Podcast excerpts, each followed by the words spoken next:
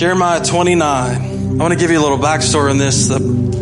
God's people have turned their back on Him full on. It's, a, it's amazing how God can do so much for us, only to find us in a different season of life turn our back on Him. And that's where we pick this up. They've, they've, they've just wholeheartedly disowned Him. And uh, there's consequences for that. There's consequences for that. And so, Jeremiah, a lot of the book of Jeremiah is him proclaiming those consequences.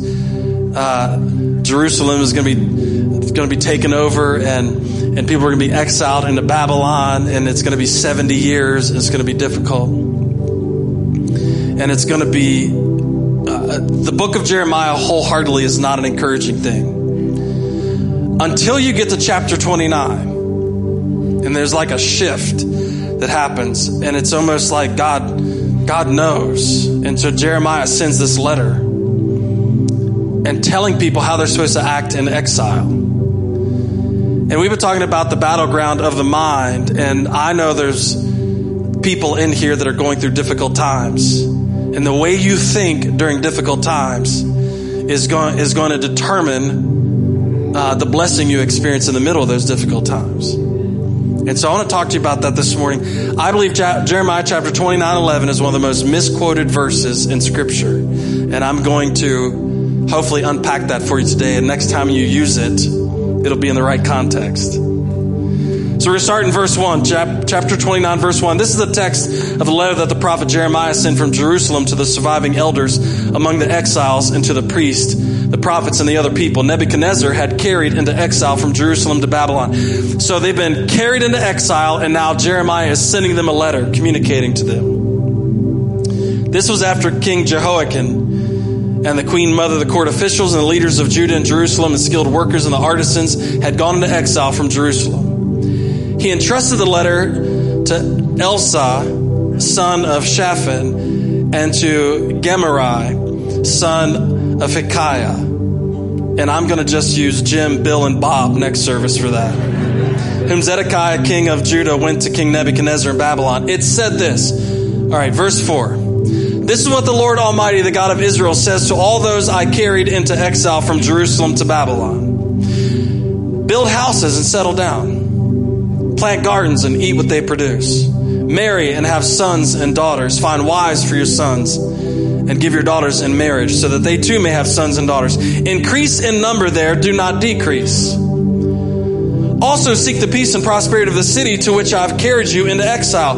Pray to the Lord for it because if it prospers, you too will prosper. That's tough right there. Yes, this is what the Lord Almighty, the God of Israel says. Do not let the prophets and diviners among you de- deceive you. Do not listen to the dreams you encourage them to have.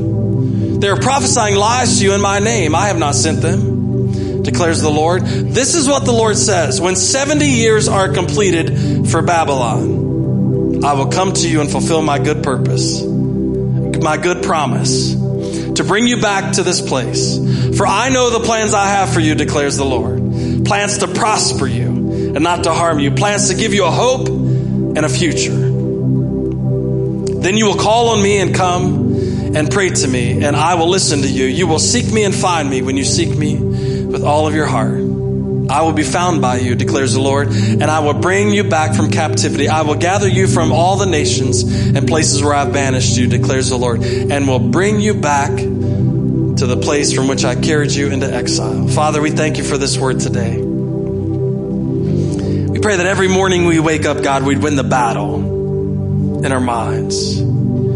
Help us to believe that you're blessing us, that you're for us, and let that shape everything else we do in our lives. We thank you for it today and we honor you. In Jesus' mighty name we pray. And everyone said, Amen and amen. All right, you may be seated. Look at your neighbor and ask him, is it your fault? Ask, is it your fault? Is it your fault? A lot of time we want to. A lot of times we want to establish whose fault it is, don't we? Remember growing up and you're, you know, you're arguing with your brother or sister or whatever, and and and your parents come in and and you don't go, hey, listen, I'm just going to take the blame for that. No, you're like, it was their fault. I'm to let you know right now it was their fault. And I'm absolutely 100% innocent in all this, which is never really the truth. It was never true with me. Um, God's people had turned their backs on him in a big way. And sometimes we have to acknowledge that we are where we are because of the sin in our lives. Amen. I was waiting for it. I was waiting for it. Today's popular culture is, well, I didn't do anything. Sometimes we have to acknowledge that the reason we are in the place where we are at currently is because I had a role to play in it. I just did. My sin complicates my life. And sometimes my sin causes consequences that I can't get out of. If I drive 150 miles an hour down the interstate and a cop pulls me over and I go, dude, I did it, but I'm sorry. He's not going to say, forget about it. He's going to say, I don't think we can let, the matter of fact, why don't you get in the car with me? We'll take a ride. If I, you know, if I walk out of the house with blood on me and they show up and I'm like, well, I didn't mean it, I'm not going to escape the consequences. And so sometimes we just have to face the fact that we did it. Amen? Amen? Just so we're clear on that. That is not a popular 2018 statement that everybody likes to make. Everybody likes to blame somebody else for where they are. It's just, it's just our culture. You made me do it. The, there was so much pressure. I couldn't help it. I didn't, like, like we're, like we're all just products of our environment. We don't have any choices whatsoever. Well, the truth is, is that God's people had chosen basically to disown him. He had done miraculous works in their midst. He had led them out of Egypt through, with Moses and Aaron, and he had provided for them. And, and matter of fact, at the beginning of Jeremiah, he talks, God is telling them, I can't believe you're doing this. I can't believe you're acting like this. He actually says, he says, this is what the Lord says. What fault did your ancestors find in me? That they strayed so far from me. They followed worthless, worthless idols and became worthless themselves. They did not ask, where is the Lord who brought us out of Egypt and led us through the barren wilderness, through a land of deserts and ravines, a land of drought and utter darkness, a land where no one travels and no one lives. He said, God sustained you where no one else has been sustained. He says, I brought you into a fertile land to eat its fruit and rich produce. But you came and defiled my land and made my inheritance detestable. The priests did not ask, Where is the Lord? Those who deal with the law did not know me. The leaders rebelled against me. The prophets prophesied by Baal, following worthless idols. Therefore, I bring charges against you again, declares the Lord, and I will bring charges against your children's children. Cross over to the coast of Cyprus and look. Send to Kedar and observe closely. See if there has ever been anything like this. Watch what he says here. He says, Go check these other countries out, and you tell me if you've ever seen anything like this. Has a nation ever changed its gods? Yet they are not gods at all. But my people have exchanged their glorious God for worthless idols. Be appalled at this, you heavens, and shudder with great horror, declares the Lord. My people have committed two sins. They have forsaken me, the spring of living water, have dug their own cisterns, broken cisterns that cannot hold water. He's saying, I can't even believe this is happening. You look at these other pagan countries, they don't switch gods. They, fi- they find a meaningless God, they stick with it. You guys got the God of all the universe, the God of all creation, and yet you gave, it, you gave him up. That doesn't even make sense. But here we are. Here we are. And this is going to be the consequences for it. And You find out that they're going to be in exile in Babylon for 70 years. That's multiple generations. Thank you. Multiple generations. You could have been born in exile and die in exile. You could move there when you're a young man and die there when you're an old man. 70 years, that's not a short time. That's a, that's a lifetime in a lot of cases. So we're establishing the fact that that sometimes our sin, a lot of times our sin causes us to be in the situation we're in. But there's also people that are finding themselves in a situation today that you really didn't get yourself there. And I, I would say, listen, if I know I caused it, it is what it is. I often tell my wife and I tell other people, I say, look, if I signed up for it, I don't complain about it. You know what? If you use that philosophy, you complain a lot less. If you signed up for it, don't complain about it. If you sinned and this is a consequence for, just say, hey, I'm here now. I'm here now. This is what happened. These are the consequences. For, I'm not going to complain about something that I signed up for. So what happens though is sometimes we find ourselves in difficult circumstances that we didn't cause. I look at Daniel, for instance. While Jeremiah is writing this about the exiles, Daniel is being exiled. He's 15 years old. He's, he's of uh, pretty high stature, his family is, and, and, and the Babylonians kidnap a bunch of people like this, take them into Babylon, and their, their goal is to brainwash them. They're the really smart guys, the really talented guys. They're the really talented people that can, that can benefit the Babylonian culture. So they gotta take them in and condition them for the way the Babylonians operate. And they're pagans. So you read in Daniel that they take him and they try to, they try to brainwash him into thinking like a Babylonian. Well, as soon as Daniel gets there, he's like, I ain't eating your food.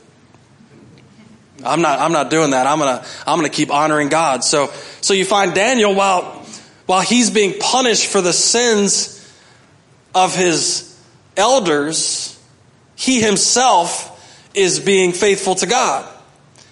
And so there's a whole other group of people here that you say, you say, man, I'm, I'm doing everything I know to do, but yet I still find myself in this circumstance. I still find myself in this difficult place. And I would say to you this, that sin has an impact on all of us. Guess what? We used to say in the old, old church, if the Lord tarries. I thought, who is Terry? if the Lord waits, if he's patient long enough, we're all going to die.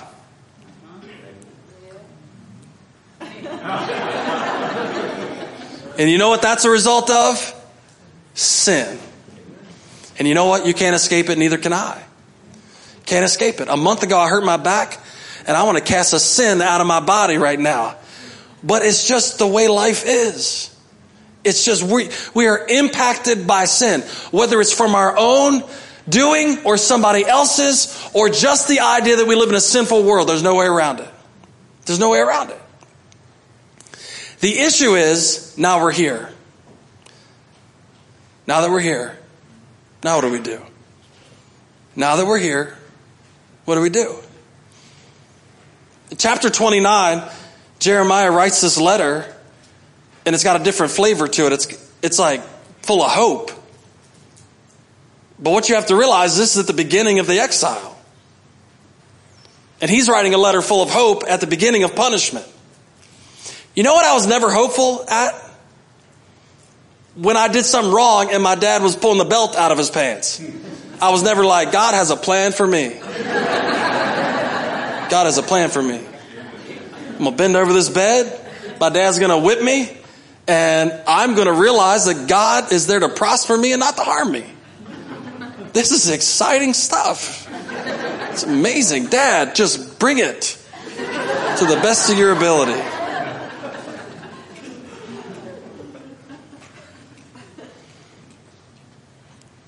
It's funny how um, Jeremiah is all of a sudden reminding them that God has a plan for them. And, and we have to come to grips with where we are now. We're in exile. And, um, and here's what I would say. If you are in this room and, and you can, you can link where you're at right now to sin in your life, then just confess it and repent and the Bible says that if we are faithful to confess our sins, He's faithful and just to forgive us our sins. Amen? Can I say this? Guilt only serves a purpose to draw you towards forgiveness. Once you get there, get rid of the guilt. Because it's not, it, it, it, serves no purpose anymore. Once guilt drives me to forgiveness, it's done what it's supposed to do. I'm guilty, but now I'm in front of the one that can forgive me. So why should, I'm not guilty anymore now. His righteousness has covered me. He's been faithful to forgive me of my sins. I don't need to be guilty anymore. Because the Bible says that God looks down on us and he doesn't see the guilt anymore. He sees Christ. Aren't you glad about that? So if I superimpose my own guilt over top of what Christ has already done, that's me. God is not calling us guilty anymore once we confess. So what I want to say to you this morning is if you got yourself there, confess quickly and repent quickly. And as quickly as you will repent and confess, God is that quick to forgive you. But don't get that confused with the consequences. We're here now. We're here now. We're in exile. We're in exile. What's this? Well, what do you, what, do you, what do you mean? We're here now, so now what do we do? And oftentimes in our lives, what we're hoping is that we just get a quick resolution to it. Right? Oh, Dad, I'm sorry. I was going to whip you, but you said you were sorry. You know how many times I said sorry and still got a whipping? Every time. Every time. I could say sorry with big tears running down my eyes. I am sorry. You don't understand how sorry I am. He's like, yeah, yeah, I do. and I remember, um, I, I, I vowed, I made a vow to heaven, never say this to my kids, and I hope you did the same thing. Um, I used to hear, this is going to hurt me more than it hurts you. And I used to think, that's physically not possible. Why don't you lean over this bed and let me whip you a couple times? Let me see how it feels on the other end. See if, see if it really does hurt. Because I don't think it does. I don't think it does. Pull your pants down. Let me whip you. He never took me up on it. Actually, I never asked for it because that would have been bad. That would have been bad. He, um, we're here now. So, at the end of the deal, at the end of the day, we're here.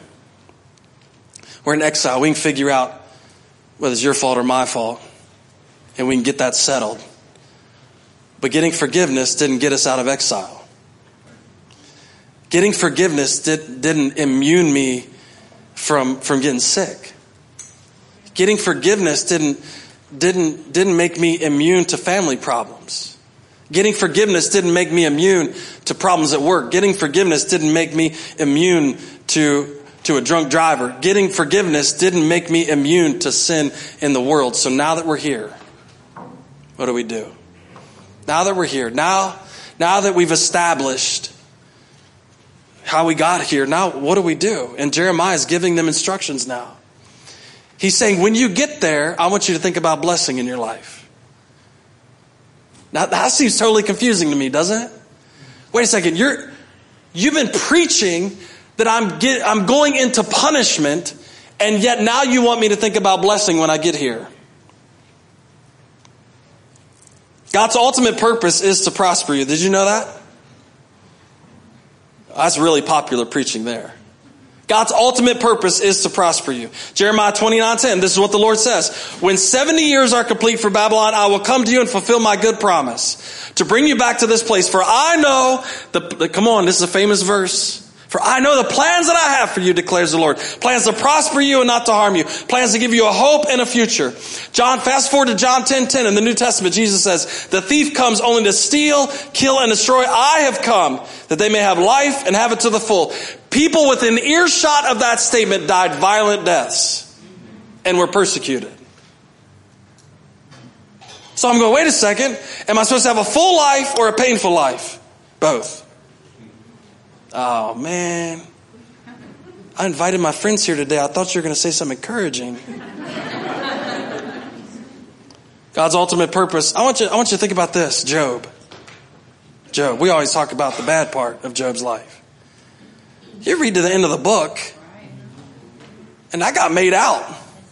Now you're starting to calculate how, do, how long do I have to get sick to be double blessed? I mean, I mean, he went through some unspeakable tragedy in his life, at the end of his life has said God bless him twice as much.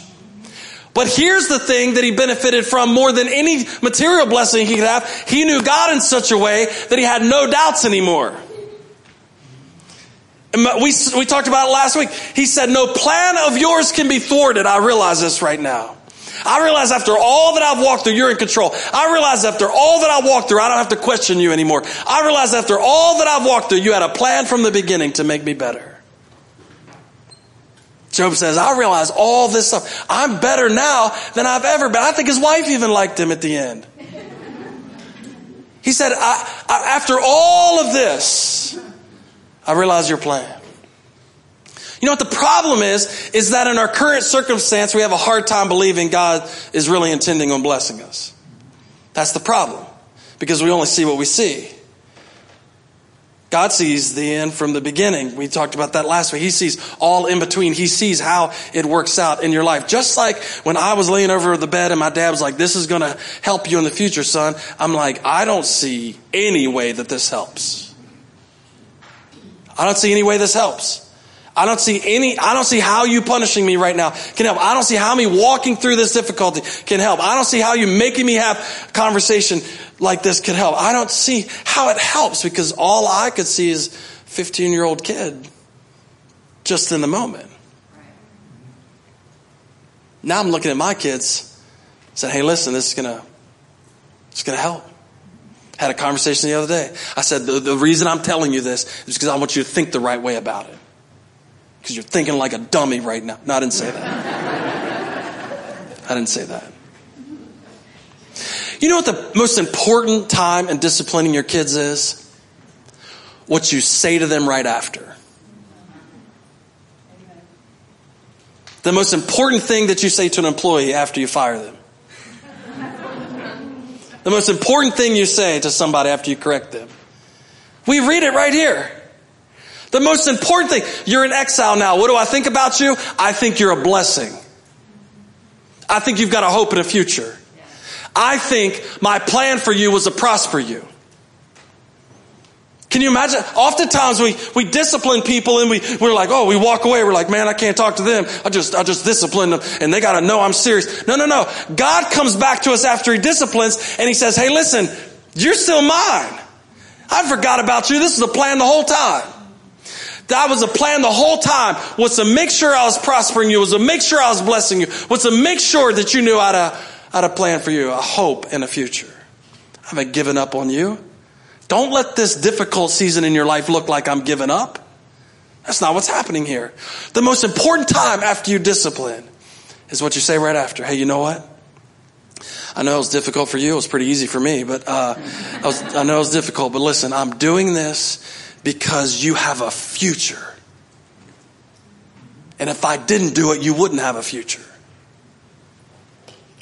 Because I've got a plan for you, a plan to prosper you, a plan full of hope. And Jeremiah's telling him this. Listen, God's not given up on you. I know this is going to be a season, a difficult time. It's going to be long. But God hadn't given up on you. He's got a plan. He's got hope for you.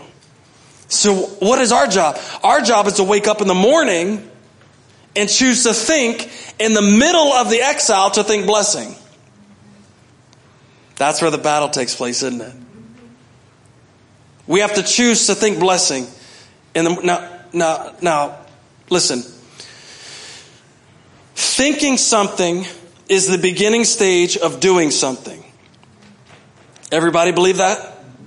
Thinking something is the beginning stage of doing. So thinking is the beginning of faith. Because Hebrew says that faith is the evidence of things unseen. It's like, I believe this even though I don't see it. So Jeremiah is saying, what you have to wake up every morning now that you're in exile, now that you're in this unbelievable difficult season in your life, you have to wake up every morning believing that God is for you. Yeah. Ha ha ha. You mean he's for me when I don't have any money? He's for me when my wife doesn't like me? That's debatable. he, he, he's for me when my kids won't listen. He's for me when I'm getting fired. He's for me when I get sick. You have to wake up every morning to fight that battle.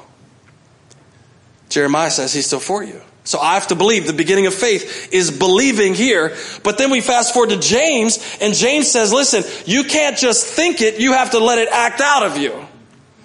So faith without works is not faith at all, he says. He says that faith that you, you think in the morning, okay, I'm walking through this difficult season, but God is for me. So if he's for me, then I'm going to act that out during the day. I'm going to act like he's for me. Okay, so watch this. This is the craziest statement I have ever read when it comes to God disciplining people. Verse 5. Jeremiah is saying this build houses and settle down. What? Build houses, settle down, plant gardens, eat what they produce. Marry and have sons and daughters. Find wives for your sons. gives your daughters in marriage so that they too may have sons and daughters. Increase in number there, do not decrease. If you're, if you're in an old fashioned Bible or you got one on your phone or whatever, underline that right there. Oh, look how that worked out. That is awesome. It separates on our, on our software, it separates it uh, according to verses, and sometimes the verse rolls on to another page. Do not, everybody says together, ready? Do not decrease. You know whose decision that is? Yours, not God's. It's your decision not to decrease. He says, plant gardens, build houses, marry, have kids, give your kids in marriage. He said, Saddle up, you're going to be here a while. Lay down some roots. Don't decrease. He says, also seek the peace and prosperity of the city to which I have carried you into exile. Pray to the Lord for it, because if it prospers, you too will prosper.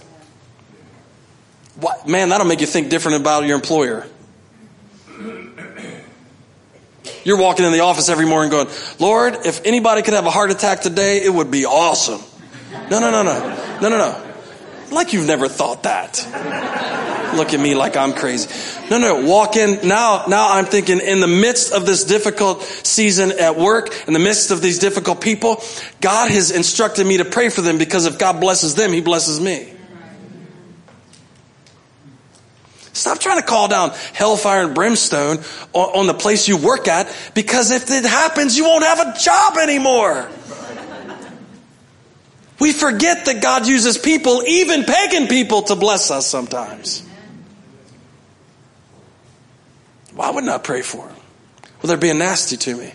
All the more reason. All the more reason. I ain't going anywhere. You think you're being nasty to me and run me off? I'm here to stay. I built the house. Built a little house in my office. Ain't going anywhere. I'm not going anywhere. You see, what happens in difficult seasons in our life is we automatically start thinking decrease. Uh, as long as I'm in this season, nothing great is going to happen. As long as I'm in the season, nothing good is going to happen. As long as I'm in the season, I got to put everything on pause. As long as I'm in the season, I got to wait. As long as I'm in the season, I got to just, I can just push everything. I can't, I can't do anything. I can't. As long as I'm in the season. And here's where the misquote of Jeremiah 29, 11 comes in every time. Because we, we say this as if God is, is using that verse to yank us out of the season. Right? So we pray, oh God, it's so difficult, but I know the plans you have for me to prosper me, so I know you're not going to let me stay here very long. You're going to get me out of this. I know the, no, you're not trying to hurt me. You're going to get me out of this. Oh, I can't wait. You're going to get me out of this. But that's not what he said. He said, when the 70 years is over, I'll get you out of it. So when the time has come for you to be out of it, you'll be out of it. Look at your neighbor and say, it may take a little longer than I anticipated.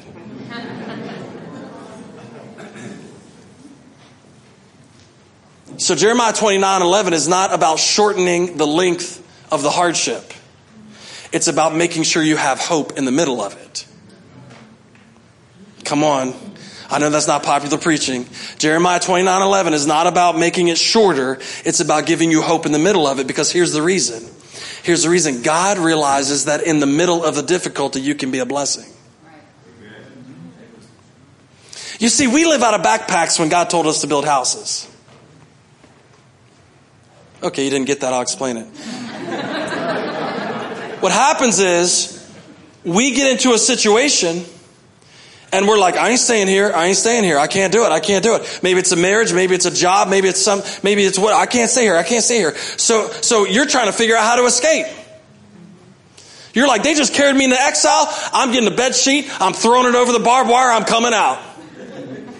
You got your, you got your boys together. You're making up an escape plan. We're like, we're not staying here. We're not staying here. And then Jeremiah comes along and goes, Hey, build a house, bro. You're going to be here a while. You're like, I'm not staying here.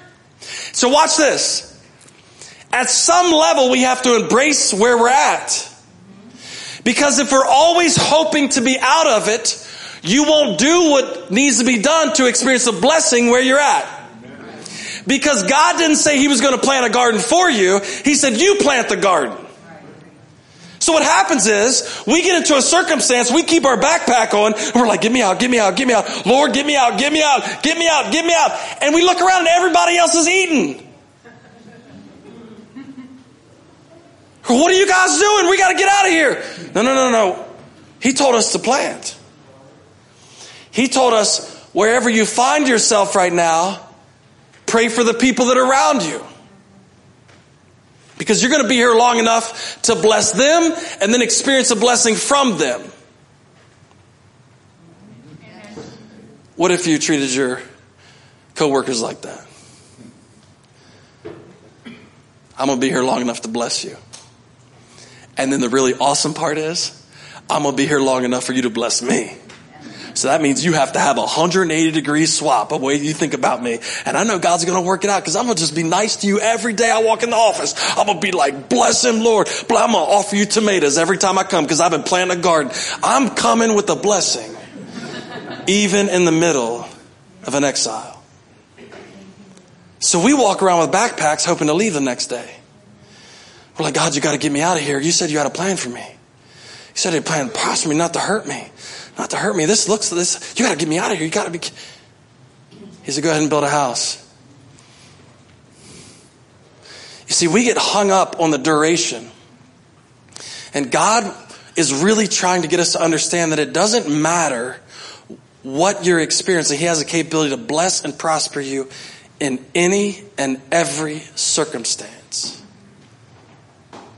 we go, oh God, I don't see it. I don't understand how it happens. I just don't think it's going to work. I don't, I don't, Lord, just get me out. Just get me out. He's like, I'm trying to get you to understand that I'm going to bless you and I'm going to be blessing through you. Build a house. Give your kids in marriage. Watch your grandchildren grow up. Stop complaining about where you're at. I'll say it again. Stop complaining about where you're at. Stop complaining about where you're at. Stop complaining about where you're at. Because if I built the house and I planted the garden, it's the work of my hands now. God said, in the midst of your difficulty, if you will be a blessing, I can bless you. Take the backpack off. Settle down. Realize that my whole plan was to prosper you. Realize that when you get to the end of this, you're going to see how it works out. Realize that you can choose to think blessing no matter what circumstance you're in.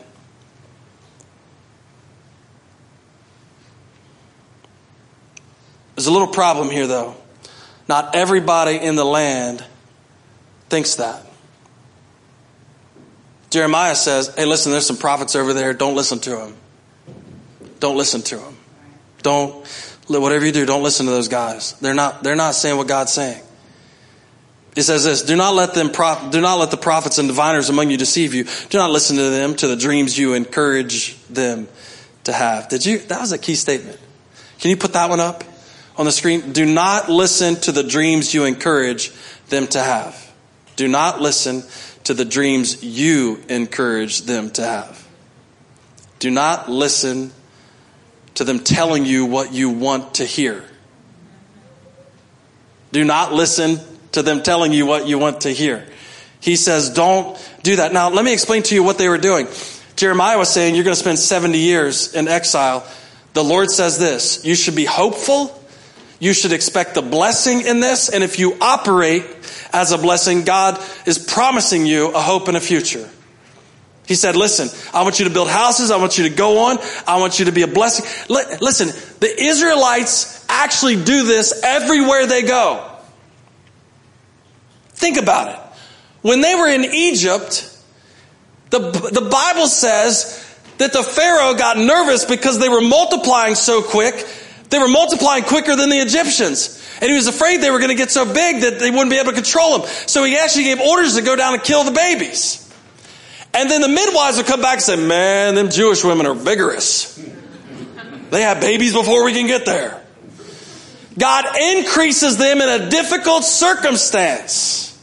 You find them in exile in Babylon and he's telling them the same thing. Increase, don't decrease, increase, don't decrease, increase, don't decrease, increase, don't decrease. And you can track the travel all the way up to modern times. They're operating the same way. Go into a land, what happens? Increase. Some of you need to change the way you think. Your circumstance doesn't get to dictate whether you increase or decrease. You do. When you wake up every morning and you let your circumstances surround you and you say, it's not going to get any better. I, I, just can't do it. No, no, no. If you wake up every morning and say, God has the ability to increase me in the midst of this difficulty and I'll accept nothing less. And so I'm going to do everything I can this morning to, to believe and then to act on that belief that he's blessing me. He's got a plan for me, a prosper me, a hope and a future, no matter how long it takes. I'm thinking increase. So what happens is, these prophets and diviners are coming along saying, hey, it's not going to take very long. It's not going to be very long. Don't worry about it. Don't worry about it. You know, we fast forward to the New Testament again, it says, be careful because in the last days, churches are going to surround themselves with people who will tell them what their itching ears want to hear. We surround ourselves with people who tell us what we tell them to tell us. Tell me this is going to be short lived. Tell me that I'm going to be rich. Tell me that I'm never going to get sick. Tell me that it's going to be easy. Tell me. And so we have a plethora of people that'll walk on stage every Sunday after Sunday going, Hey, it's not going to last long. It's going to be fine. Just keep doing what you're doing. It'll be fine. Jeremiah said, you better not listen to them. They're going to lead you down the wrong path. I'm telling you, this is 70 years, not a second shorter. 70 years. Build a house marry people, plan on blessing them, pray for the city. Why would I pray for somebody if some guy's telling me, hey, you're, you're not going to have to put up with that very long? Always be weary of people when you start telling them about your circumstance that say, you just need to get away from the, you know, you, you, you don't deserve that. I'm looking at myself going, ah, I probably do. Probably do. And more. I never got a whipping I didn't deserve. It's, it's really how we think about it. You got to win this battle. Because the difficulty might not be over tomorrow. Might be not be over next week. But God's promise to you is to increase you in the middle of it in the middle of it. I'm going to settle down. I'm going to settle down, get myself straight. I'm going to get me a good woman. I'm going to get me a house. I'm going to settle in. This difficulty might last a little bit. But I'm going to shock everybody because I'm going to increase when everybody else expected the opposite. You know how frustrating it must have been for the Pharaoh to be like, they're still having babies how frustrating it must have been for Babylon.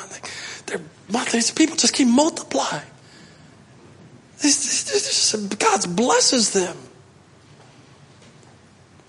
In the middle of some of the worst times in our life, we can experience the most increase. We can experience the most blessing of God. So now my prayer becomes different. It doesn't, I don't pray anymore, God, deliver me from it.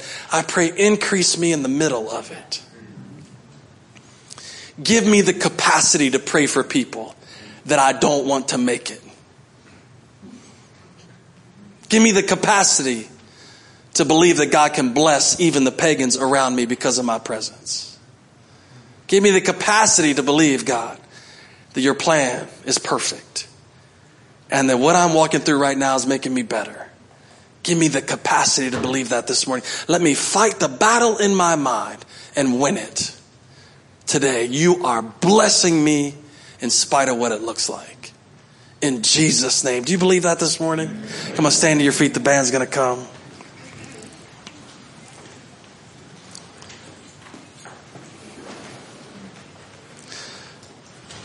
Look, I know when I, when I sit down and, and, study these things that sometimes these aren't popular sermons. Everybody wants to feel better and get out of trouble quicker and be healed faster. Everybody wants that.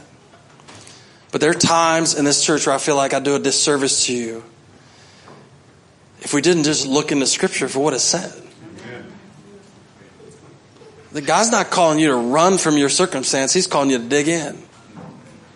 He's calling you to dig in and watch Him increase you in the middle of difficulty. He wants you to win that battle in your mind and believe that even in your circumstance, He's blessing you.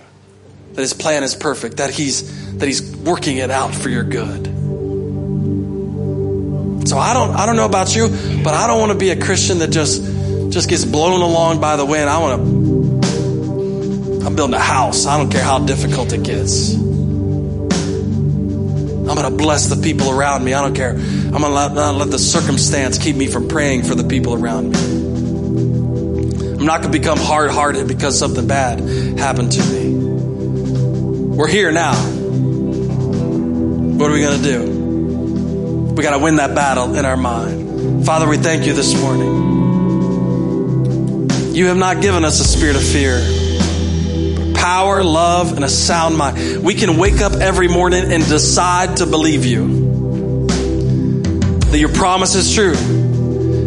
That you plan to prosper us, not to harm us. You got a hope and a future for us. Lord, it's still true today. No matter how long the difficult season lasts, it's still true. Lord, and we pray as a church that we'd be able to increase, Lord that we will have minds bent towards believing your word, that we'd have minds bent on increase, not decrease, that even in the difficult time, Lord, we're experiencing your blessing, even during the hardship, even during the sickness, Lord, that we can be a blessing and receive a blessing. God, that we would be invested in the people around us. Let us win that fight every time. Let us decide in our minds that we will not let any circumstance keep us from doing your will. We thank you for it this morning, Lord.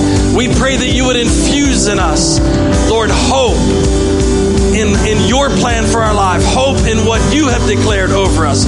We are yours and you believe in us, God. We are yours and you're blessing us. And we thank you for it this morning. We proclaim that and we will live it out. In Jesus' mighty name we pray.